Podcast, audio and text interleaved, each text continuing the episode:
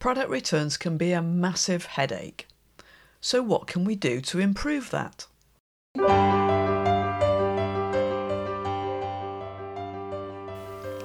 Welcome to the Circular Economy Podcast.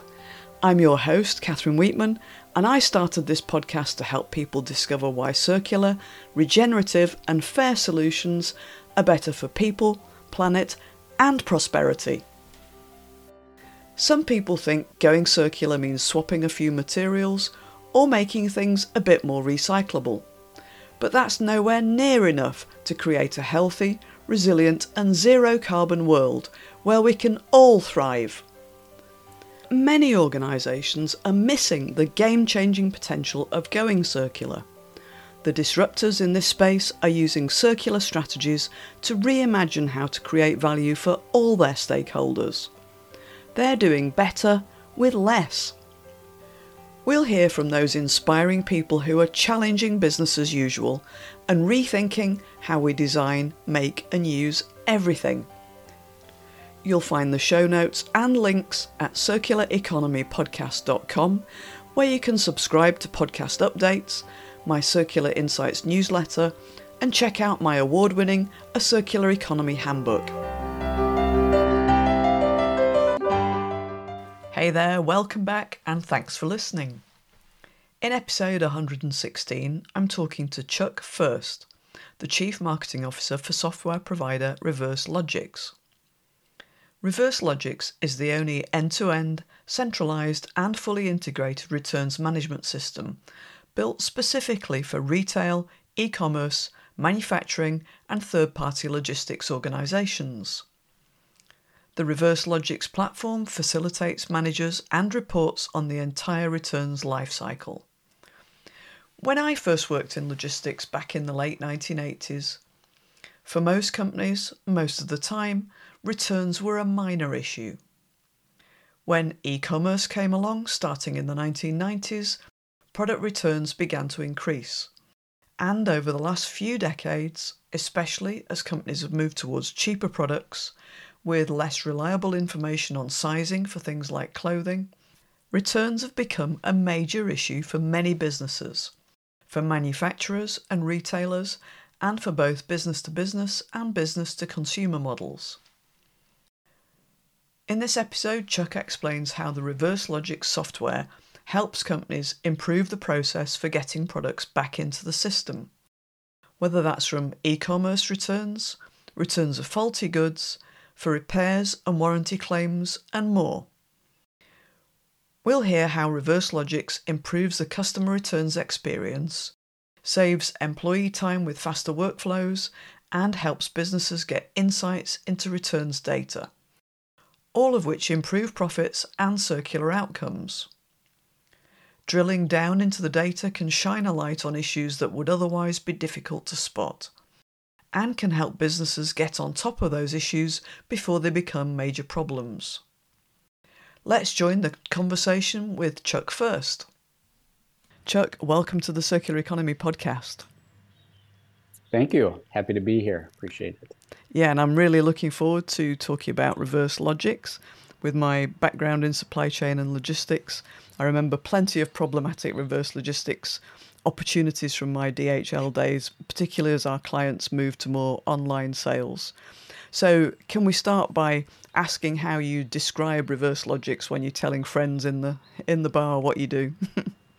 yeah, it's good. It's good. Good intro, and um, you know, usually in, in talking with people, I, I try to to relate what we do to more of a, I guess, for most people today, almost an everyday or at least an every week occurrence where uh, you might be buying something online um, and you might buy multiple items and decide you need to return one or multiple items back to that particular vendor, right? Which is, is often the case. And so ReverseLogix helps manage the entire journey of a product return. So from a uh, a consumer's perspective, we're all used to, you know, essentially logging into an account from a vendor that we've purchased, right, back into their website, selecting the items we'd like to send back, uh, and then off it goes, right? Either we drop it off somewhere, or you know, we we print out a label and put it on the package and, and drop it in the mail. And so we manage and create that similar experience for a lot of different companies or brands, that online returns experience that we're all used to, and that's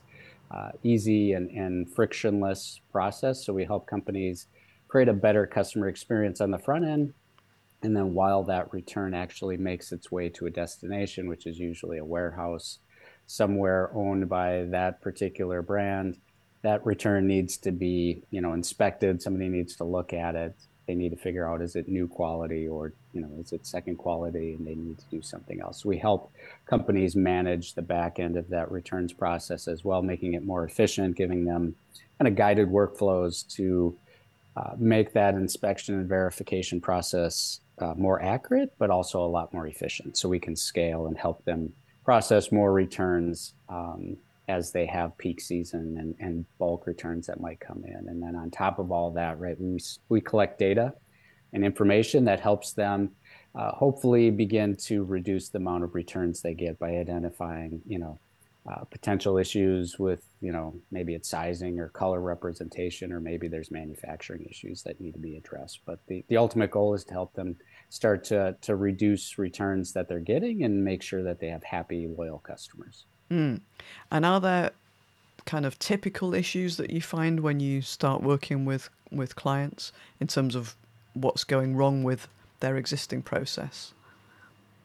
Yeah, there, there definitely are some some thir- certain themes. Um, you know, if you think about from a, a traditional, um, you know, when you think about returns in our own consumer experience, a lot of times we just default to think about you know fashion items that we've purchased, right? And a lot of times uh, we'll intentionally order multiple sizes, which is one of the the you know key reasons for a lot of returns, right? And so being able to identify kind of quickly and even on the back end when things are coming back because of multiple sizing you know uh, products that were purchased most of those coming back are going to be probably new quality right somebody maybe they tried on the first one it fit great and they're just sending back the other ones um, a lot of times though when you get into more complicated products like electronics or things that have gone through a more um, uh, detailed manufacturing process a lot of the the customers and brands we work with don't know until it's too late, right? They might have some particular item coming back because there's a manufacturing defect. Maybe, you know, a simple example might be a power port on a device, right? And mm. it's frequently coming back to that. And so, uh, without being able to, to quickly identify that or be able to look at the data to identify why certain items are coming back, um, oftentimes they're being very, uh, it's kind of a reaction process. So, working with those customers to help them identify that early on spot trends in the data, and then they can use that information to address things more upstream. Um, and then I think we're starting to get a lot more work with customers that are wanting to be more proactive in terms of how they handle returns, where they direct them.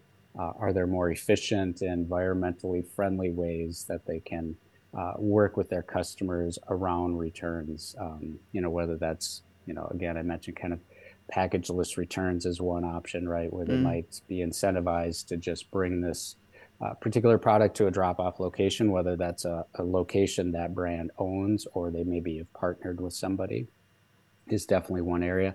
And oftentimes, if there's uh, by leveraging that data, they can spot trends around, you know, it might not be economically or environmentally friendly to have this particular product come all the way back to our warehouse. Can we perhaps uh, incentivize a customer to donate that item uh, mm. so somebody else can use that again, right? And then give them a credit or just replace the item that they're wanting to, to return in the first place.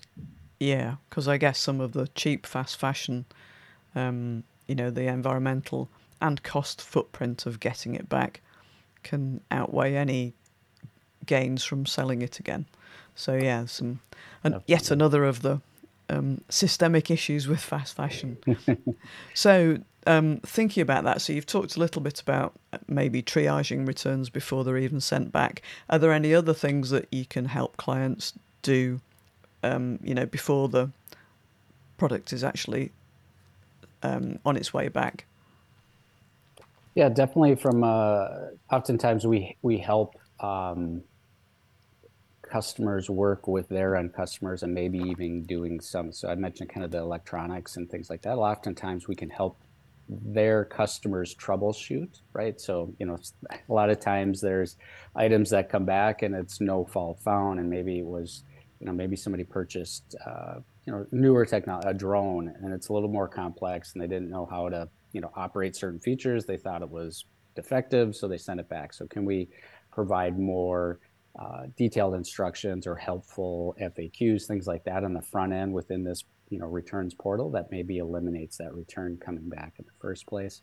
Um, oftentimes, I mentioned kind of uh, more accurate information on the front end. If you think of again fast fashion or just fashion in general, is the product being represented um, with detailed information on the website to begin mm. with, right? You know, are the colors represented well? Do you have the sizing information? Um, are you collecting reviews from previous customers that maybe provide more insight into, you know, hey, they really like the fit, it runs true to size, or maybe it runs a little bit large. So a lot of things in that regard that we can help them start to identify ways uh, to eliminate or at least reduce returns in the first place.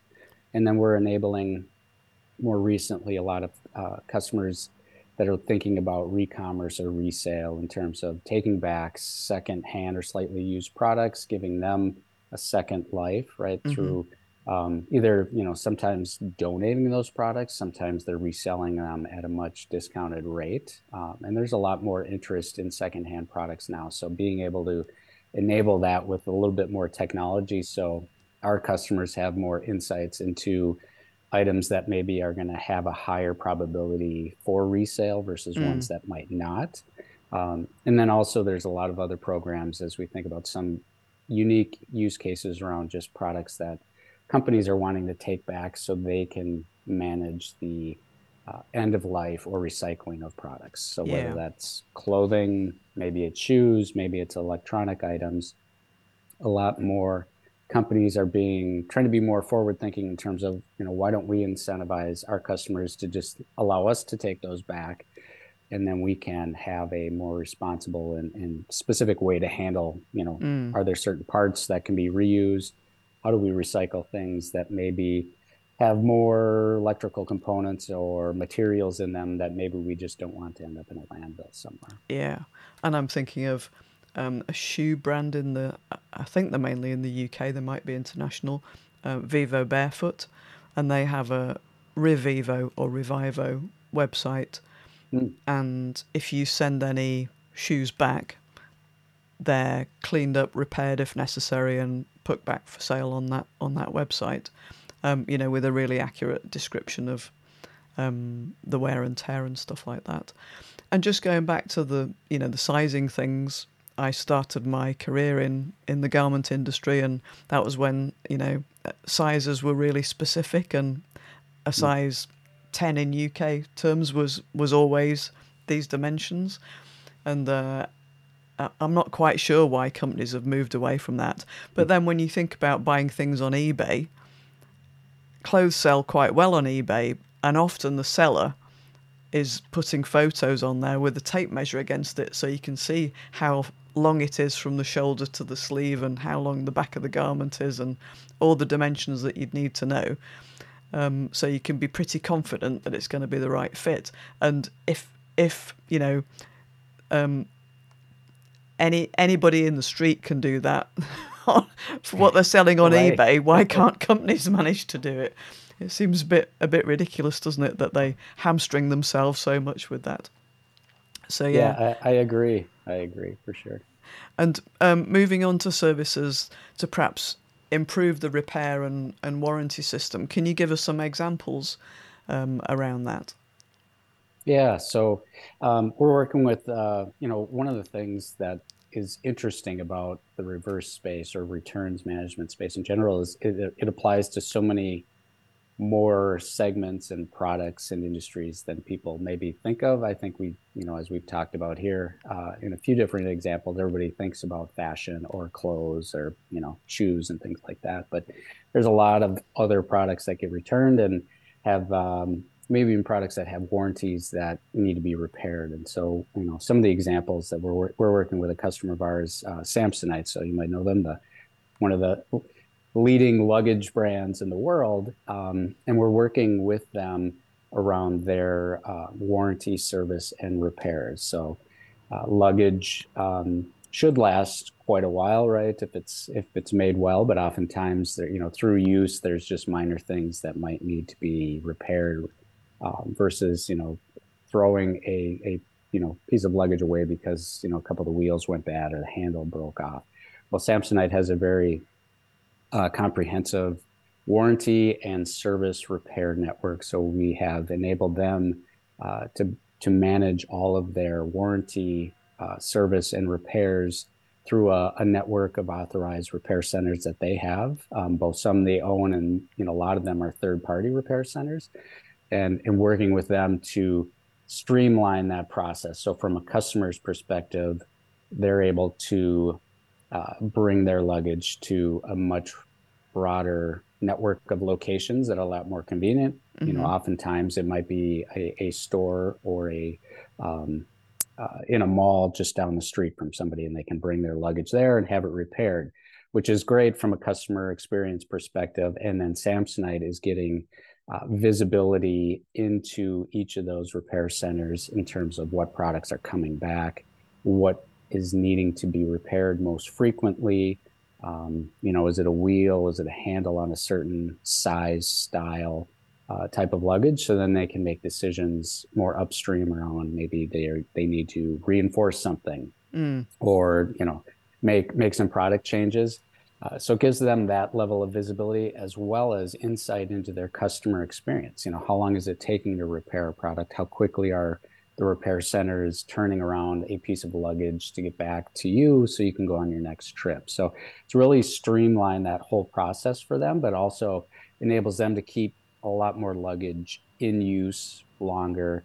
Um, they're able to swap out her parts and sometimes, you know, maybe recycle parts that are no longer, you know, you mm. being able to be used. Um, and then just make more, like I mentioned, upstream decisions around maybe you know certain components just need to be reinforced better so they don't you know need repair more frequently yeah i guess it can really help Im- improve future designs can't it as you understand that um, you know now i don't know baggage handling systems have changed and suddenly um, you know this this wheels getting torn off more easily, or or even just you know having seen baggage handlers and cringed as our mm. mountain bikes went into the hold, right. um, kind of um, you know just realizing that things have just got to be absolutely super robust, and if this is failing all the time, what else could we do to make it last longer?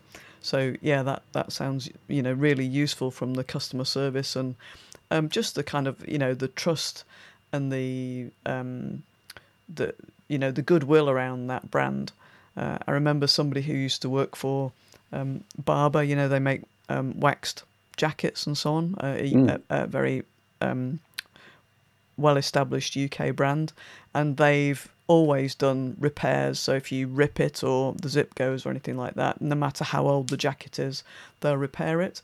And um, it was somebody who was working there, and she told me that whenever they sent the jacket back to the customer, I think it was a you know a bag of sweets would be in hidden in the pocket. So mm. just something tiny like that that just makes the customer think, oh, that's nice, um, and just you know again improves the goodwill. So yeah, and we we talked a bit at the beginning about um, you know when I was at DHL and customers starting to move much more to a, an online, or our clients starting to move to more online order systems and moving away from, from traditional retail, and that's when returns really started to go up. But what other recent trends are you seeing that are that's affecting reverse logistics? Yeah, it's it's a very good very good question. Um, one of the areas that that we've seen grow quite a bit, um, you mentioned kind of the consumer um, trends that have been just accelerating for a while, right? And I think you know more and more consumers are preferring to buy online you know now to the you know to the point where it's you know groceries and things like that are getting delivered. And so there's um, you know that particular experience in, and trend is only continuing to grow. But one of the other areas uh, that's interesting is from a business to business perspective. So you think of um, you know large uh, manufacturing brands that might be you know maybe manufacturing components of, of parts or that mm. go into a larger product, they're those types of transactions that used to be very much um, you know face-to-face sales or things like that that is all being you know more and more business to business transactions are going online via e-commerce. Um, and we're seeing that grow quite a bit and i think it's a matter of of convenience. I think it's a spillover of the consumer experience. I think there's also generational um, impacts there, right? Where we have just you know younger generations coming into these companies that grew up buying most everything online, and that's what they're used to, and so that's created a little bit more of a complex reverse logistics process. Um, oftentimes, those are it's not parcels, it's pallets or truckloads mm. of, of products that are being sold and transacted and, and potentially coming back. Uh, so there's more of an interest, I think, for businesses to to optimize their reverse lo- logistics process. There's more complexity because there tends to be a lot more uh, contracts and claims and things like that involved in that process that need to be kind of automated and kept track of. Um, and additionally, they're looking at just how do we leverage uh, any type of network to eliminate, you know, how far returns need to travel, which mm. is one of the big big issues in terms of the traditional model is as many companies would have perhaps a central distribution center where all product would be shipped out of and all returns would come back to. And you know if if you know for example if you were buying something and you bought it from a, a you know company in north america and you needed to return it right that might have to come all the way back and think about all the different you know a resources hands that have to touch that as well as just the miles traveled and, and all the complexity. Similarly you know i could buy something and you know if i was in the east coast and the distribution center was in the west coast right? A lot of just unnecessary travel that can be reduced. So they're starting to look at more of a network. Are there partners they can work with uh, more centrally located to a lot of their customers? Do they have physical storefronts as i mentioned right? We've seen other uh, partnerships in place. You know, Amazon partnering with you know Kohl's for for companies to drop. So a lot more interest in just trying to set up more of a network for returns to centralize things a little bit more, re- reduce miles traveled, mm-hmm. and then make smarter decisions on you know what happens with that return at that point can it be resold and it doesn't have to travel all the way back to a distribution center right it can maybe go from that uh, partner facility back out to the next customer, right? So thinking through all of those different models um, where it's, hey, companies definitely want to eliminate the waste and costs, but they also want to eliminate um, all of the, uh, I would say, kind of environmental issues associated with returns in terms of mileage, yeah. packaging, handling. All of that is is becoming more top of mind. Yeah, yeah, definitely, because logistics is you know can end up being a really big footprint, and I'm just thinking about the need for really good data and preventing fraud. Um, you know, because the, there's always been fraud around um, waste, and I can't remember which one of the one of the really big mining companies in the last week or so um, uncovered a massive fraud across their um, operations where they'd been partnering with some uh, recyclers. Um. And it turned out that a lot of the data was was incorrect. So I guess, you know, if you're going to work with partners, I guess then there's this thing of comparing. You know, is this partner saying that more stuff is only fit for landfill versus the others? Um, and if so, what you know, why would that be? And is mm. do we need to investigate so that you can really kind of um, you know keep on top of the the value of what's coming back and making sure that you are returning as much of that into the, back into the system in a you know in a circular way and that somebody's not using the partnership as a means to siphon things off right right yeah that's definitely an issue and and you know we've gone to the extent of working and one of the things that our system or platform can do is is help companies track items like that right down to a very detailed level, a serial number. Mm. That's you know very and, and put some validation in that in place, right? That helps reduce or at least make it a lot more difficult for um, you know people that are maybe interested in in trying to uh, counterfeit items and things like that. Yeah, Yeah, definitely. So thinking about the the whole picture, um, you know, not not just the repairs and the warranties and so on, um, but thinking about all your customers, which industry sectors or types of organisation are really getting on board with all all this better management of returns? Yeah, um, we're seeing a lot um, across a, a, variety of industries. Um, we've talked a little bit about um, kind of electronics and, and manufactured items. We work with um, you know a company called Electrolux, which is a huge appliance brand.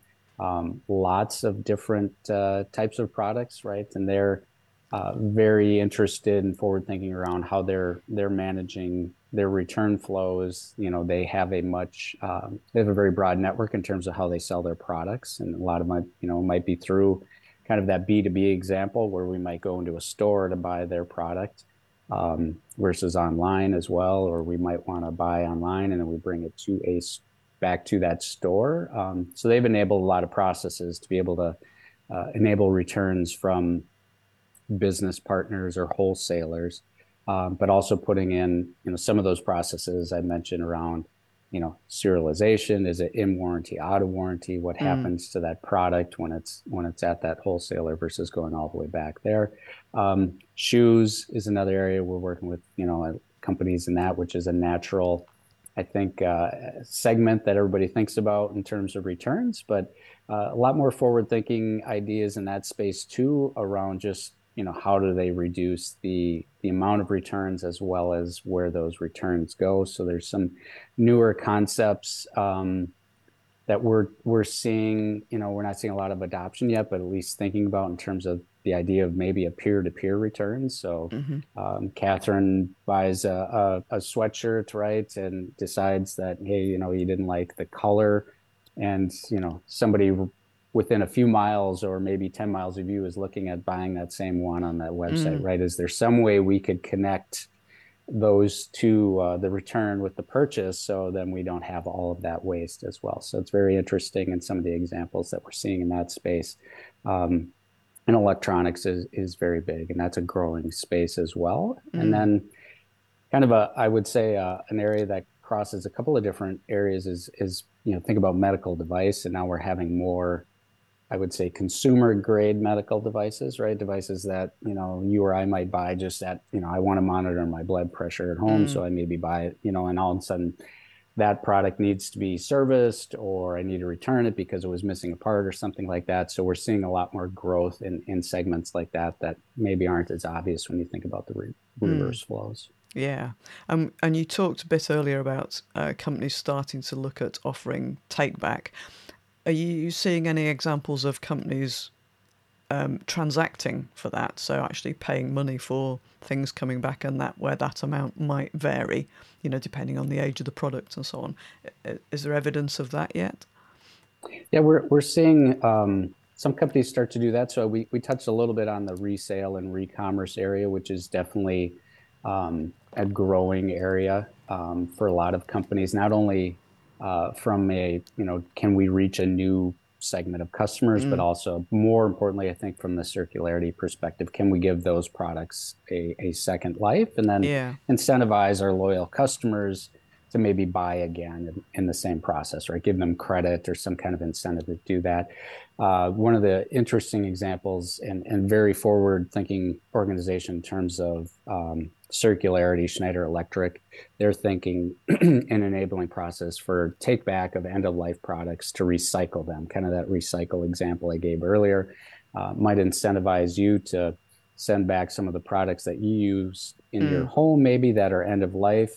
Um, give you maybe credit or you know some type of exchange value for that, where they can then turn and, and responsibly dispose of, recycle, process those items.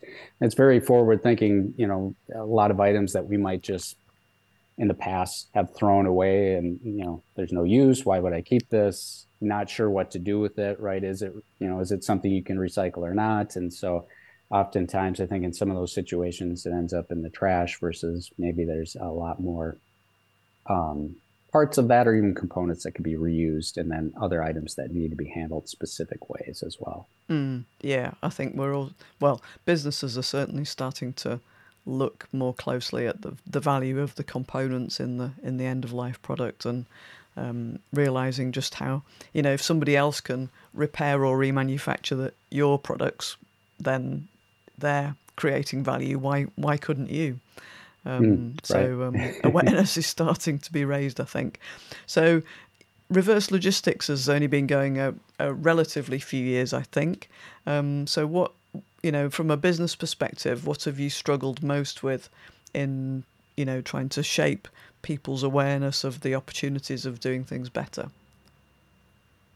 Yeah, it's it's been a bit of an education process to some degree. I think um, you know, as you noted earlier in your career, this this was an area that that you saw and, and mm. kind of understood that there were some challenges there. And I think it, you know, the returns process or reverse processes existed for for forever, right? As you know, as long as products have been shipped and, and shipped out to customers. But so much of the focus over the last, you know, 10 plus years has been on how do we optimize the forward fulfillment and the, this mm. sale process, right? How do we sell more and how mm. do we mm. sell more products online? And a lot of the focus has been around that.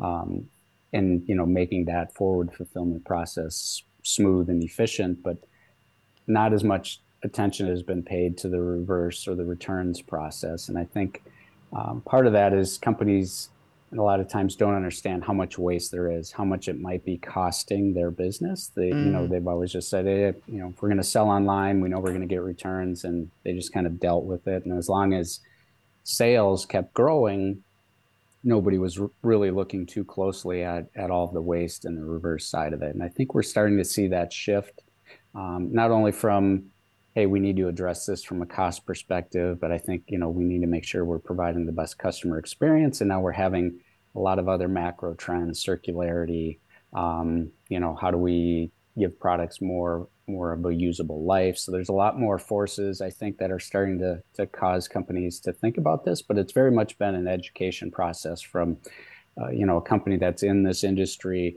um, looking to to support customers across a variety of segments. I think you know a lot of it is here's where there is waste here's how much it could be costing your organization mm. here's you know technology as well as processes that you can enable to make it a lot more efficient so we're starting to see a lot more interest in you know companies thinking about this but i think one of the greater back to your original question challenge has just been at you know building awareness and education around um, you know this as kind of a cost center for the business as well mm. as you know there's so much waste here that could be addressed not only with technology but with just better ways of, of managing it yeah better processes i guess yes. it's another one of those things I, I think there's a whole list of kind of um, hidden costs that are associated with our take make waste model and i guess as you know this is one of them isn't it that particularly before online returns were a tiny proportion and so we're just a kind of you know a bit of a blip in the in the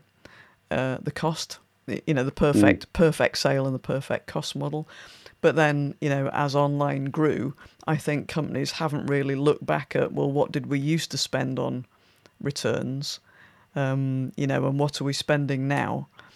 And look at what that's doing to our bottom line. It, I think it's it, there are just so many things that kind of creep up gradually, maybe over twenty or thirty years, and people don't have long enough memories. Just as we saw with um, interest rates, you know that there were well-established companies, Silicon Valley mm. Bank, that couldn't hadn't managed to look back 25 years to see that interest rates used to be quite a bit higher than this and we need right. to kind of factor that in. You know people's memories are, are short and um, so i think you kind of just you know it's like a the boiling frog isn't it that you just kind of get used to um, there's a problem here and that problem gets gradually gradually bigger and nobody really looks at wow you know this is really bad. Look how much money we're we're throwing away. So yeah. Right. So when you're when you're talking to a business that wants to go more circular, whether it's from the reverse logic perspective or a broader perspective, what's what top tip would you offer them? Yeah, that, that's a, a, wonderful question. I, I, think a lot of it revolves around you know kind of looking at at their own uh, data as much as possible, right? Which will will tell you a little tell you a lot of the story in terms of where there's waste, right? You know, what types of uh, products are coming back? Um, how are those products maybe traveling back, right? Do we have, you know, waste or inefficiencies in that particular area? Um, are there products that we feel uh, I would think, you know, do you have fast moving products or very popular products that you could give a second life to, right? We've got high demand for this particular product. Sometimes we're out of stock of it. But what if we could incentivize, you know, a way for customers to return that and bring that back? But I think a lot of it starts with looking at um, your own uh, internal information around, you know, your product catalog, which, you know, what what's happening with returns today uh, and where are areas that you think you can start to make inroads? Because as you as you think about kind of this whole circular process, it it is quite enormous, and you know mm. sometimes can be intimidating. And you, you know companies you don't have to, I guess, bite it all off at once, right? I think you can make incremental progress, and that's where we've seen um, success with a lot of companies. Is you know developing a plan, identifying kind of the the areas where they can drive more immediate value and then work you know work towards some of the longer term items but a lot of times it's around you know some of the easy things are around packaging and where you're routing returns and then thinking about are there items that you can give a second life to? Mm, fantastic thank you. And from a personal perspective chuck if you could wave a magic wand and change one thing overnight to make a better world what would that be? That's that's a, a wonderful question. Um, I think we're all used to the convenience around you know buying online, returning all of all of those. I think uh, you know waving a magic wand would be maybe creating you know more of a uh, a, network of of partnerships you know across mm. uh, a lot of different industry segments where whether it's you know um, recyclers you know working with manufacturing companies you know to not only develop a process but put together a network where we can you know potentially route and manage returns in that space same with you know fashion items. And so there might be uh, specialty organizations that you know know how to recycle or reuse fabrics and things like that. And can we create those types of partnerships? So i think there's so much power in a network and and putting together the right relationships that i think you know could create a network of, of partnerships with companies in similar industries to work towards kind of those common goals. I think that would be uh, very, very interesting and very helpful for, for a lot of the cases we've talked about today. Yeah, and that's got me thinking about a recent episode with Steven Bethell of Beyond Retro up in Canada, but they're worldwide. And he's trying to go upstream in the fashion um, recycling supply chain, if you mm. like. And get enough critical mass of one type of fabric or one type of garment so that you can create a viable resale model, including partnering with Converse to mm. use things like velvet to go into sneakers. Um, but being able to do a run of you know thousands of virtually the same product, um, all made out of this waste material. So the earlier you can kind mm. of spot that there's all this stuff coming available, and get the information on it, then you can avoid it being damaged on the way back through the supply chain, can't you? And, and recover more of the value from it. So right, yeah, I think yeah, the yeah. the whole kind of data and and uh, transparency thing could be really game changing for for lots of companies. So Chuck, is there a company or or a person that you'd recommend as a future guest for the podcast? Um, yeah, very good question. There's a, there's a lot of examples, right? I, you know, one one would definitely be uh, you know our our founder and CEO Gaurav Saran, who had you know was kind of a pioneer in thinking about this challenge that we've talked about today. Uh, would be a natural one, and then I think you know from a customer and and just even an industry perspective, a very forward thinking company, you know Schneider Electric in terms mm. of a lot of they're very uh, advanced in kind of their circularity initiatives, and I think they're, you know, they're fairly well known for a lot of that. But just I think having uh, more awareness around, you know, some of the examples of what they're doing can spark ideas in other organizations, right? And I think that that alone can help, um, you know, improve some of these processes as well. Because I think there's just, as I mentioned earlier, right, more education that needs to be done, but also just awareness of ways companies are working to address this problem today that you know maybe just might spark ideas for other companies as well. Yeah, definitely, and that's one of the aims of the podcast is to try and get people thinking about, you know, if this works in this in this sector or in this country, why couldn't it work here?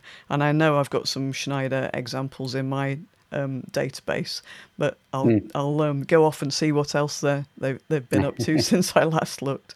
So, Chuck, how can people find out more and get in touch with you and and uh, see what ReverseLogix are doing?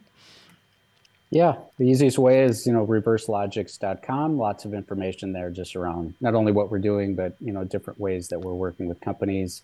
Uh, also, people can find me on LinkedIn at just linkedin.com slash Chuck Fuerst. Uh, happy to be uh, a resource or just uh, even just connect with people to, to network and brainstorm ideas in the space as well. Thank you. And I'll put all those links in the show notes. So thank you, Chuck, for opening a window onto the complexities of reverse, reverse logistics. And I look forward to seeing what comes next. Thank you, Catherine. I appreciate the time and, and for also the opportunity. So there you go, another episode of the Circular Economy podcast. My thanks to our very knowledgeable guest this week, Chuck Fuerst of ReverseLogix. Thanks, Chuck, for taking the time out to talk us through the many issues and improvements available for product returns. And thanks also to Mark Murphy for making the interview possible. You can find out more about Chuck Fuerst and ReverseLogix and check out all the other links we mentioned in the show notes at circulareconomypodcast.com.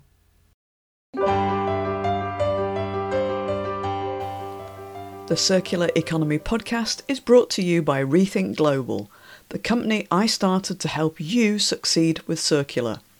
You can find information on my talks, workshops, and advice, plus circular economy resources at rethinkglobal.info. And you can connect with me, Catherine Weetman, on LinkedIn. I believe we can all help make the circular economy happen through the choices we make at work and in our everyday lives. Buying pre used, keeping what we have for longer, repairing it, and making sure it has another life. Those choices send strong signals to companies and governments, making it clear we all want a better, circular, and regenerative future. We can do better with less.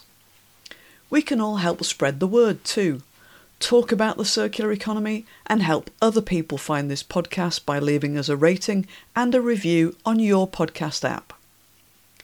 If you're just starting out with the circular economy, why not check out our Getting Started playlist on the podcast homepage? You could also buy my award winning book, A Circular Economy Handbook How to Build a More Resilient, Competitive, and Sustainable Business. It takes you through the concepts and practicalities with hundreds of real examples from all around the world. We've made it easier for you to find episodes on the key circular economy strategies, or for a market sector, or specific countries. Check out the Interactive Podcast Index. There's a link on the podcast homepage at circulareconomypodcast.com. Thanks so much for listening to the end and if you like what you're hearing, please hit subscribe. And I'll see you next time.